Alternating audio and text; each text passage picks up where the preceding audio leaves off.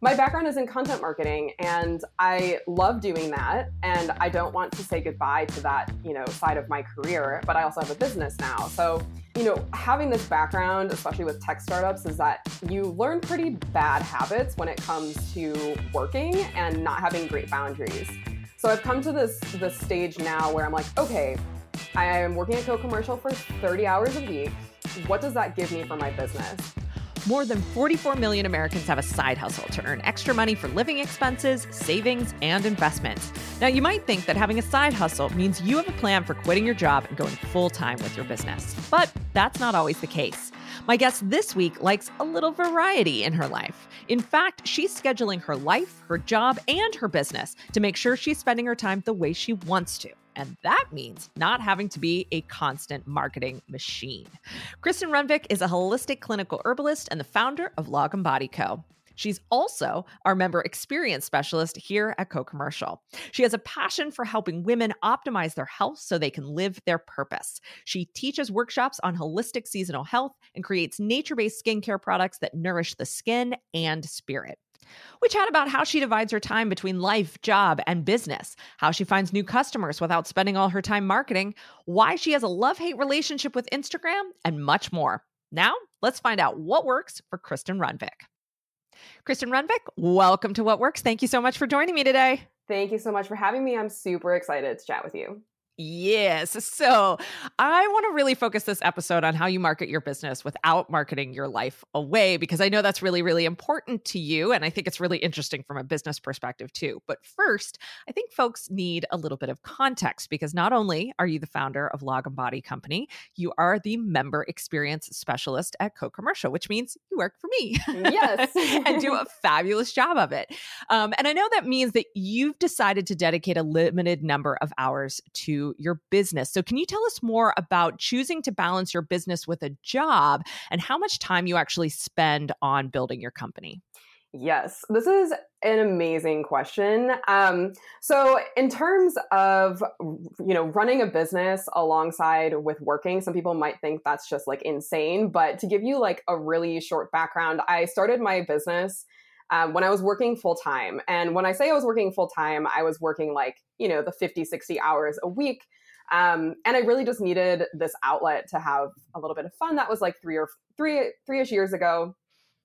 Um, and then, yeah, when I've, I've started school, uh, clinical herbalism school, and I'm going through this transition of um, having a business, going to school, working for you, which is also super amazing. And my background is in content marketing and I love doing that. And I don't want to say goodbye to that, you know, side of my career, but I also have a business now. So, um, you know, having this background, especially with tech startups, is that you learn pretty bad habits when it comes to working and not having great boundaries.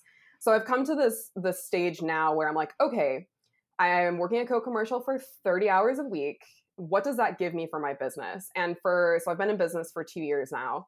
And for the first, um, you know, the first year prior to even launching my business, I was working all the time. So I was working full time and then growing my business on the side of that. And then, um, yeah, I've just decided like what does this mean to me? How can I be like this notion of being anti hustle? Like, I don't want to be working those 50, 60 hours a week. I want to be really intentional about the way that I'm approaching my business and my work. And so, um, on a practical level, I do 30 hours at Co Commercial and I do 10 for my business. And most weeks look like that. Most weeks, I know what I'm doing every week. I have set goals for every week. Um, and then, you know, if I have an event, like this weekend, I have an event, so I'm working, you know, extra hours for my business, but most of the time I'm working just about 10 hours a week, filling in those extra hours. So I'm working that 40 hour week overall. Awesome. Thank you for breaking it down like that. Um, I think that's really helpful for people who are thinking about kind of the balance between maybe a side hustle or starting something while you know uh, paying the bills with work yeah. that is consistent and and comfortable and and fun and and meaningful at the same time so you mentioned that you started Lagom body company while you were working full time and you were also going to herbalism school was herbalism sort of a hobby for you before that or did you get into it thinking this is the business that i want to start I think it totally started as just a thing for fun. So I I grew up in a family who uh, my aunt is like a master gardener. She uh, helped raise me when I was a small child. You know, I was when I was like four years old to about eight years old, and she would always take me on plant walks and pointing out all the flowers and plants.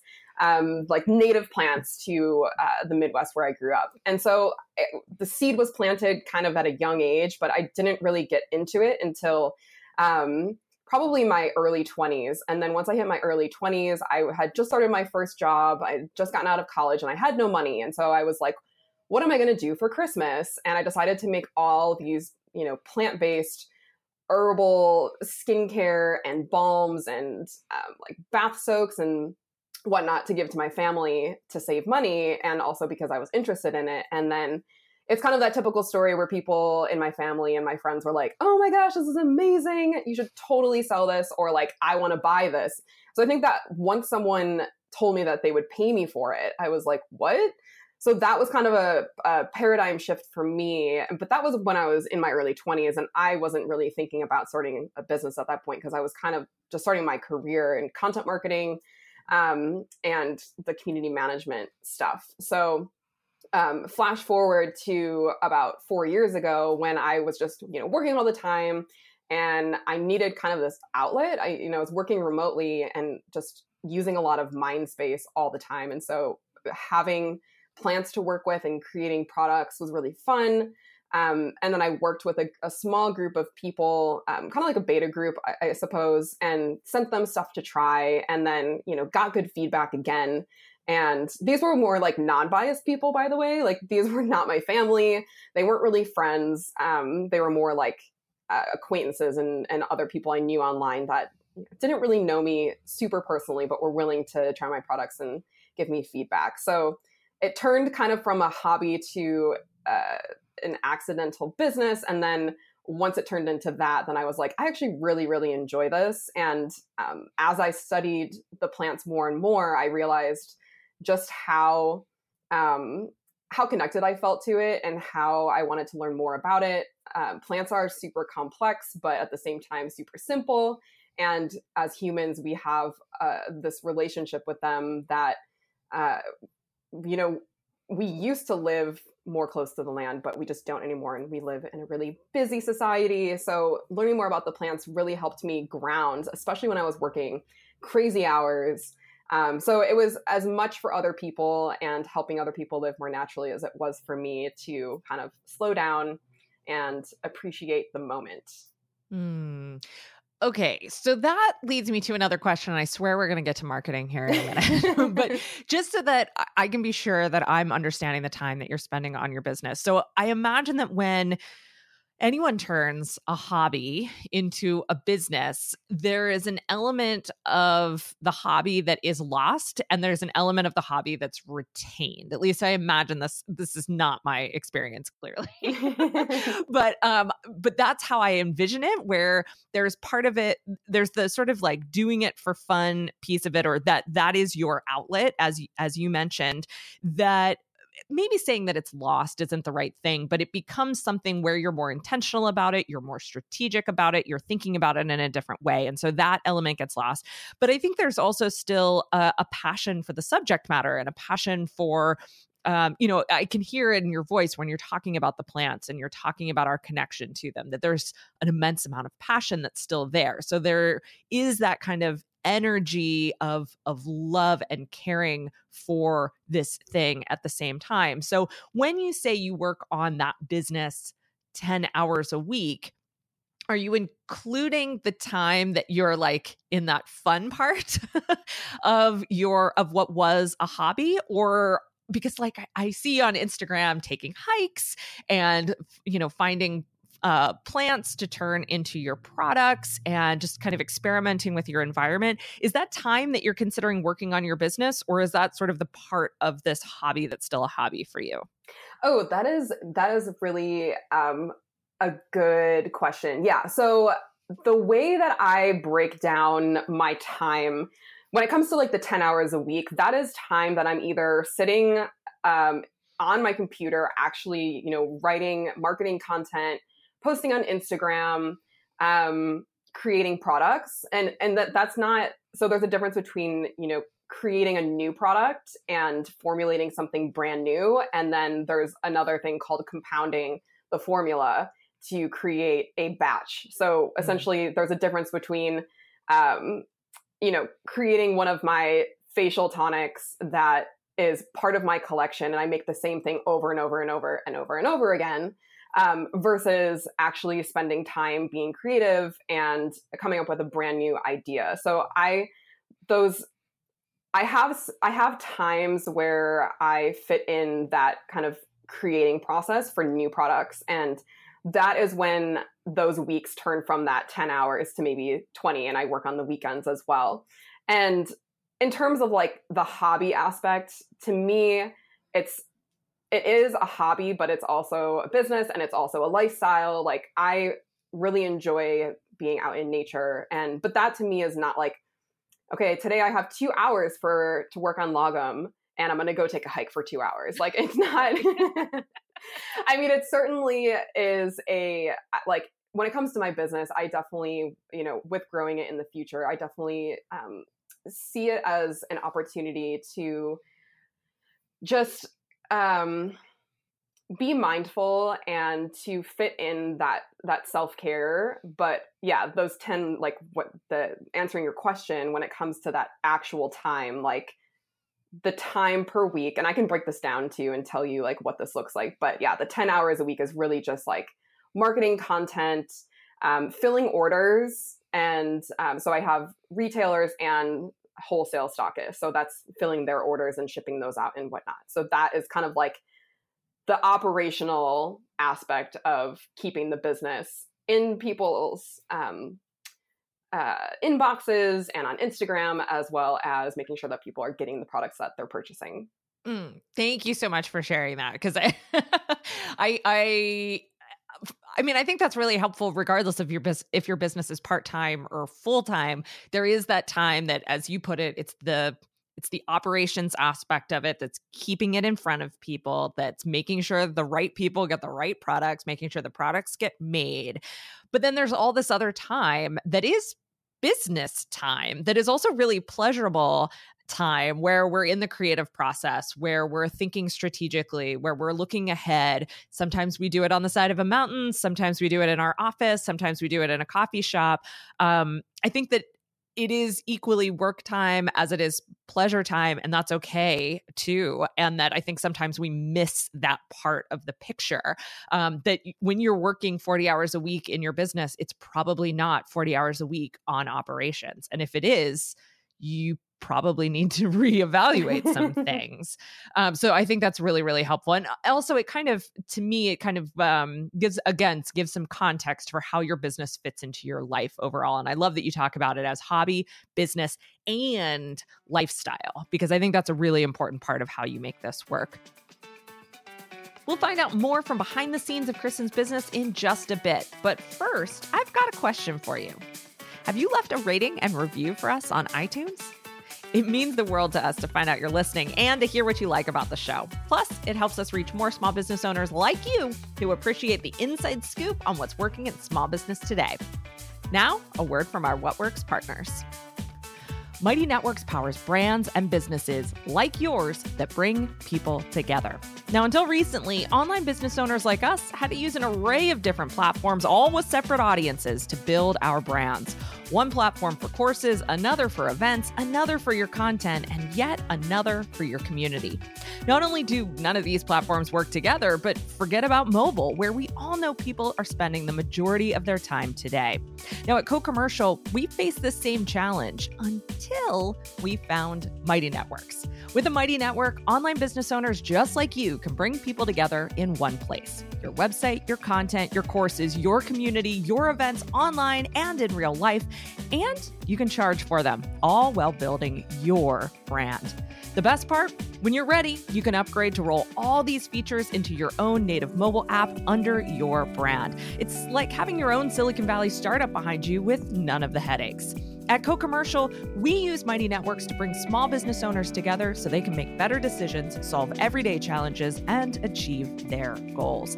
Visit mightynetworks.com to see more examples of brands bringing people together via events, classes, memberships, content, and more. Mighty Networks is the easiest way to take your business to the next level. It's time to start thinking about what you want to accomplish in 2019. If you're like a lot of the small business owners I know, hiring help is high on your list already. But what about the paperwork, the red tape, the legal hoops to jump through? Not to mention the money. Gusto makes it easy. We use Gusto to automatically file and pay our taxes, manage time off, and offer benefits.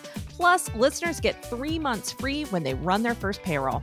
So if you want better payroll in 2019, now's the time to start. Try a demo and test it out at gusto.com slash what works. That's gusto.com slash what works.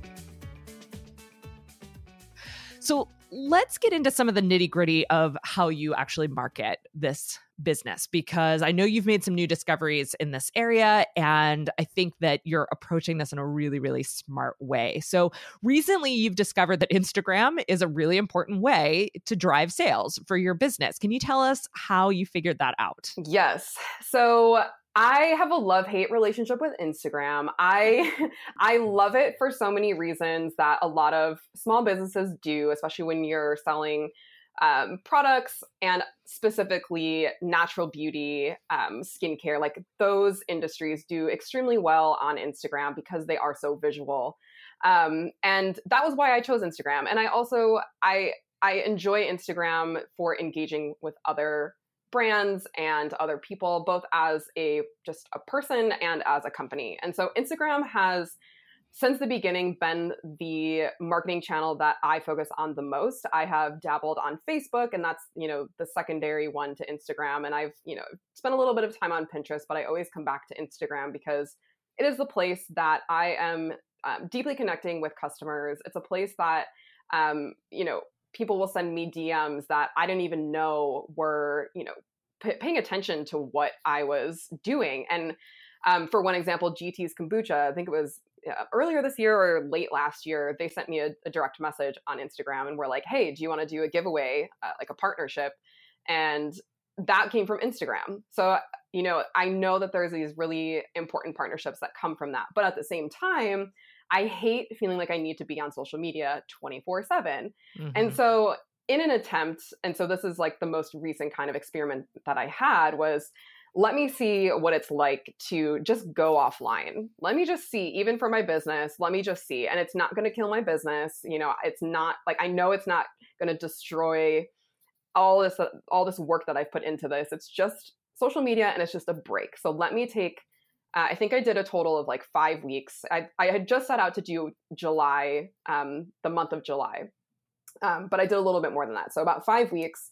Um, and I didn't post on my personal Instagram where I do talk about my business, and I didn't post anything on Lagom Body Co.'s Instagram either. And um, I didn't know what to expect, but like I said, I didn't expect anything, you know, bad to happen really. But what I did notice is that I had no sales besides like wholesale customers. Um, retail sales completely dropped off. And I should mention that I don't do any other paid advertising. So I don't do any like Google ads um, or Facebook ads or anything. So I don't have anything else running while I am um, taking this break. So um, yeah, so I realized that, oh my gosh, people actually are, when they don't see my content and they don't see my stories, they're not actually clicking over to my profile and then over to my um, my website. So that was interesting, and I I kind of knew to an extent that they were related. I had a feeling that Instagram uh, was really helping with pushing traffic over to my website, but I, I, get traffic from other places as well. So I've done um, I've had my my products featured on different blogs, and um, I Facebook as well. Like people are still coming from those places, but in terms of sales, they were just not happening. And so I was like, okay, fine.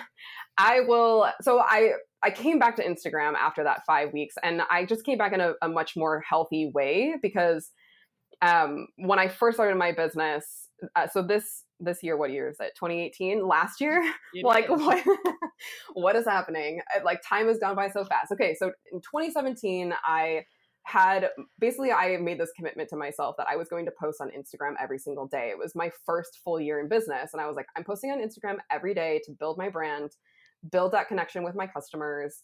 Um, and so I did it every single day even when I didn't feel like it and at the time you could still, you know, there's like the Instagram schedulers and you could you could schedule things out, but you had to still post them yourself. Mm-hmm. Now you can do it automatically. And I was like, wow, that would have been super helpful. So I didn't have to be on there all the time. Um, but yeah, now I have this healthier kind of boundary with um, Instagram where I'm batching my content. So I'm not going on, I'm still going on Instagram every day, but I'm not hanging out there every day. And I'm kind of planning ahead and making sure that, you know, every other day there's something that's going up that's either educational or featuring a product um, or sharing a little bit more about you know my life and who I am as a person and the person who runs this company. Brilliant. What are you using to batch your content now? So I'm using later.com and I've really enjoyed their um, their product because you can I've I've tried other ones and I'm sure they're all quite similar but yeah later has been the most fun it's very visual you can look at everything in a calendar, which is works really well for my brain. Um, and then you can have a preview of your Instagram feed, so you can also move things around and make sure that everything looks um, good according to your your feed, your existing feed. Oh, I'm gonna have to check yeah. this one out. I'm currently using Planoly and using it poorly, so I think I need to look at that. So, yeah, when you're thinking about I mean, that's such a perfect segue into what I wanted to ask next, which is, you know, when you're thinking about like what is uh, what your feed looks like, what you want it to look like, how you're communicating with people. Do you have a particular aesthetic for your Lagom Body Co. account, or are you kind of just thinking more uh, functionally? How, how, what is going into your thought process behind the actual content that you're putting on Instagram? So when I first started my business, I worked with a brand, like specifically a brand designer. So she's a graphic designer with branding background. Um, and so we went through and we created a whole um, like branding Pinterest board and create like chose all the colors and the fonts and whatnot that you normally do when you're working on a new logo and whatnot. And so I have this whole idea uh, of what I want the experience on Instagram as well as on my website to feel like. And obviously, I want them to feel the same. And when it comes to posting content, I have, in general, I have this kind of concept in my mind of how I want it to look. So, for example, I want to have, I love, I don't want to have tons of inspirational quotes, but I want a couple. And I like them when they're um, just very minimal, where they're the white with the black text. So I. I like to have those sprinkled in. I like to have mm-hmm. more uh, plant ones where you can see it gives more kind of visual texture to the feed. And then I've started putting more pictures of myself in it before like when I first started it was all just products. And I I was like so excited about having a new business and taking pictures of my products that it that's all it was plus like some quotes here and there. And I didn't put my face in there at all. And that's been, you know, kind of a different challenge for me with putting my face on everything.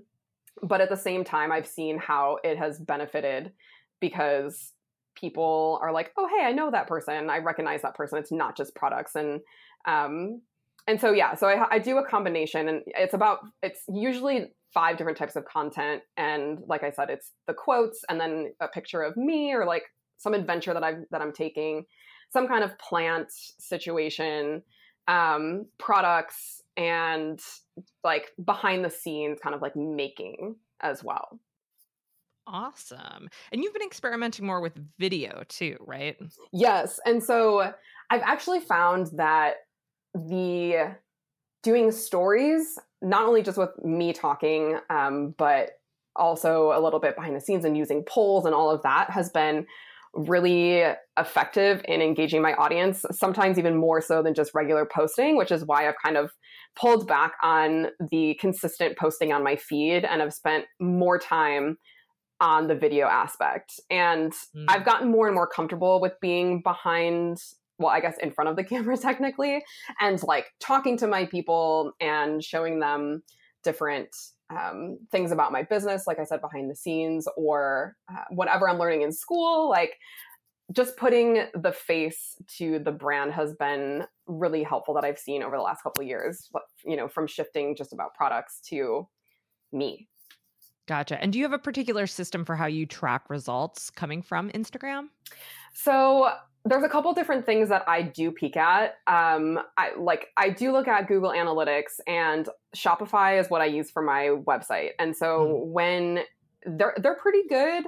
Um, they will tell you where your traffic has come from, um, and they'll tell you how long people are spending. So I can kind of see the more that I post that more people are coming over from Instagram. I still get traffic from Facebook, but the interesting thing is that the people who come from Instagram not only purchase more than the people from Facebook, but they spend more time looking at my products and my content.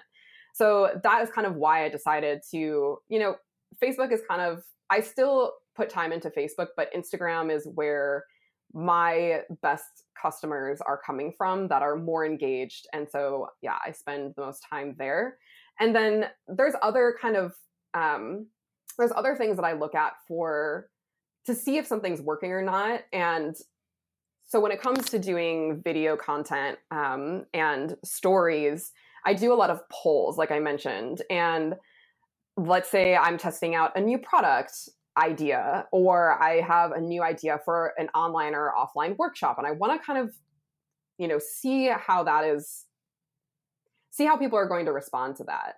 And so it's really interesting. Like I love doing this because people are people are on Instagram, like they like it, they are just hanging out there anyway. And so I get a lot of responses from people who are looking at the stories. And so, um, for example, a couple weeks ago, as I'm working on a new body collection, and I wanted to know if people were interested in, um, you know, a bath salt that was had more um, like peppermint, or if they wanted something more floral. I t- I tend towards mm. floral but most people don't actually. And so I was like, okay, that's really helpful. So I actually ended up doing both because it was kind of split into like some people really wanted this more like pepperminty, citrusy thing, and then some people really wanted the floral. So I I also use it for kind of you know gauging my my people and what they actually are interested in buying. And I don't so I also take it with a grain of salt like I don't make decisions based on my mm-hmm. Instagram mm-hmm. polls but I do use it to gauge and I and I know who some of my best customers are and they do engage with me on Instagram consistently. And so I look and see like okay what did uh, this person vote for? Because they're engaging all the time. So I'm like what did she vote for? What did she vote for? And um so I give though their um their votes a little bit more weight and yeah I could go I could go on a tangent in a, in a good way. I was just, no, I, think, I was just gonna say, let, let me just add like one small thing. Um, so when it comes to doing surveys, I know that this is really common in business to um, survey your customers to make decisions about your business. And I will say that I I have done email surveys where I email my best my best customers with a Typeform survey and ask them like, you know, like basic information about them and then ask them feedback about specific products and what they're looking for and um, all these different things. But I have found that the Instagram like polls have been quicker, they've been more effective. I get more responses. Of course, they're not as in depth, but I'm getting more like engagement from these people. And um, it's just really it's been really interesting over over the last couple of years of testing these different ways to connect and survey my customers yeah, well, I think it's amazing the kind of transparency that Instagram gives you for the amount of engagement and sp- like specifically who's engaging and what they're mm-hmm. saying. Um, I don't know that there's any other platform where you can kind of have that kind of direct engagement. I think that um, Instagram on the surface looks like this very, well, superficial kind of social media platform. Like, oh, we're posting pictures and we're liking them. But the more I've gotten into it and the more I've made it my core social media platform, the more I see how much freaking depth mm-hmm. there is to Instagram. And so I think if if you've been avoiding Instagram for that reason, I think there's a lot of reasons to get in there to get talking to people, to get posting, regardless of if you use it personally or for business or whatever it might be. There's just there's a lot of richness on that platform that you wouldn't expect, and some of it is extremely business oriented. So I, I really appreciate you highlighting all of that. Um, I'd like to shift gears a little bit and sadly move away from Instagram and talk uh, talk some about events. You've mis- you've mentioned events a couple of times now, and I want to dig into that a little bit before we wrap up. So you also do kind of in person events and online events to find new customers and grow your uh, grow your brand. What does a kind of typical in person event look like to you?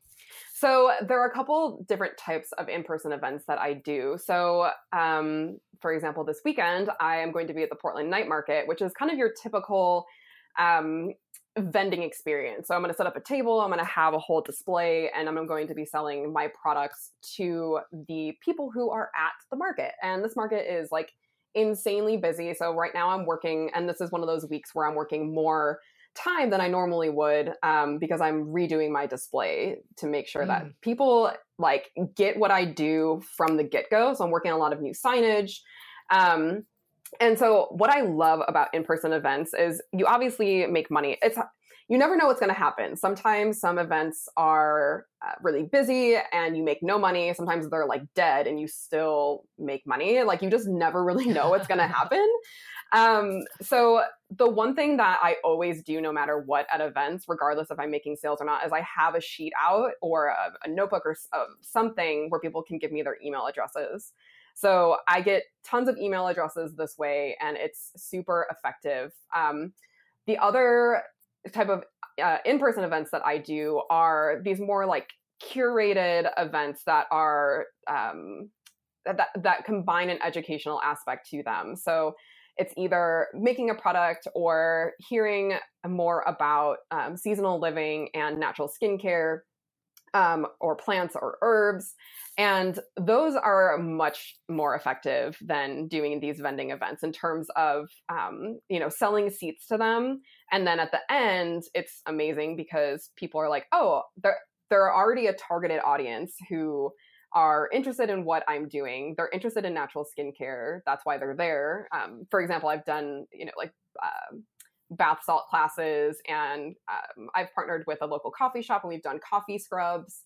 And then at the end, then I have a little area where I have my products and I sell my products. So those have been much more effective in terms of sales and um, collecting email addresses than vending at these random events. But I, I, like to do both of them because they're both effective in different ways and they're both important to you know being part of the community getting out there and meeting new people and also having more targeted events that are more fun to me and i think more fun for other people.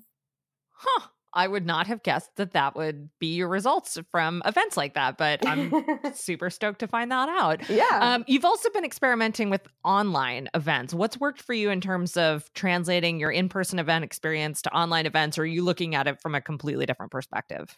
I feel like um, so I've just started doing the online events and I've taken okay, so to give you context on the in person events where you're making stuff, that is actually not my favorite way to they're very effective but they're not my favorite. Like i you have to order so much inventory and then like you have to sell the tickets and then the other events where i might not make as much money but i just kind of show up and then you know people either buy it or they don't and then you're kind of done. But when you're teaching these classes like there's so much more prep that goes into it. So um I was like, how can I how can I take this online and kind of drop the inventory aspect of this? Like, how can I make this more profitable to me as a business um, and not really have to worry about you know providing things for people to make a product with? And so um, I've been doing teaching. The last one I did was a it was called Nourished, and it was an online workshop, essentially talking all about the different plants um, that you can infuse into your life during the fall season to kind of help ward, like build your immune system, ward off the colds and the flus that are going around. Um, and then I walked through some um, like DIY skincare that you can make yourself. So like I don't have to actually provide the stuff, but I showcase kind of how to go about buying them and where to buy them. And then the last part was about setting goals and intentions for the rest of the year. So um, I've I've run other classes like this before in person, and I really enjoy them. I don't have to bring a bunch of stuff, um, but I do offer. So this is what I've been testing: is I offer two different types of tickets to the class, and the one of them is um, you know, the ticket to the teaching plus a product. So mm-hmm. whatever that product might be for that season, because I'm going to do these seasonally. So this last one, if you bought the teaching and the product, it came with a face mask. That was, you know, that's awesome for after summer and kind of nurturing and feeding the skin um, in fall. And so that's been awesome. That's worked really well. And then some people, of course, just buy the ticket because they're like, I already have a mask, or they just, you know, don't need it. So that's been fun. And it's really nice to not have to, you know, it's just online. Like I don't have to go anywhere. It's so nice. I love it.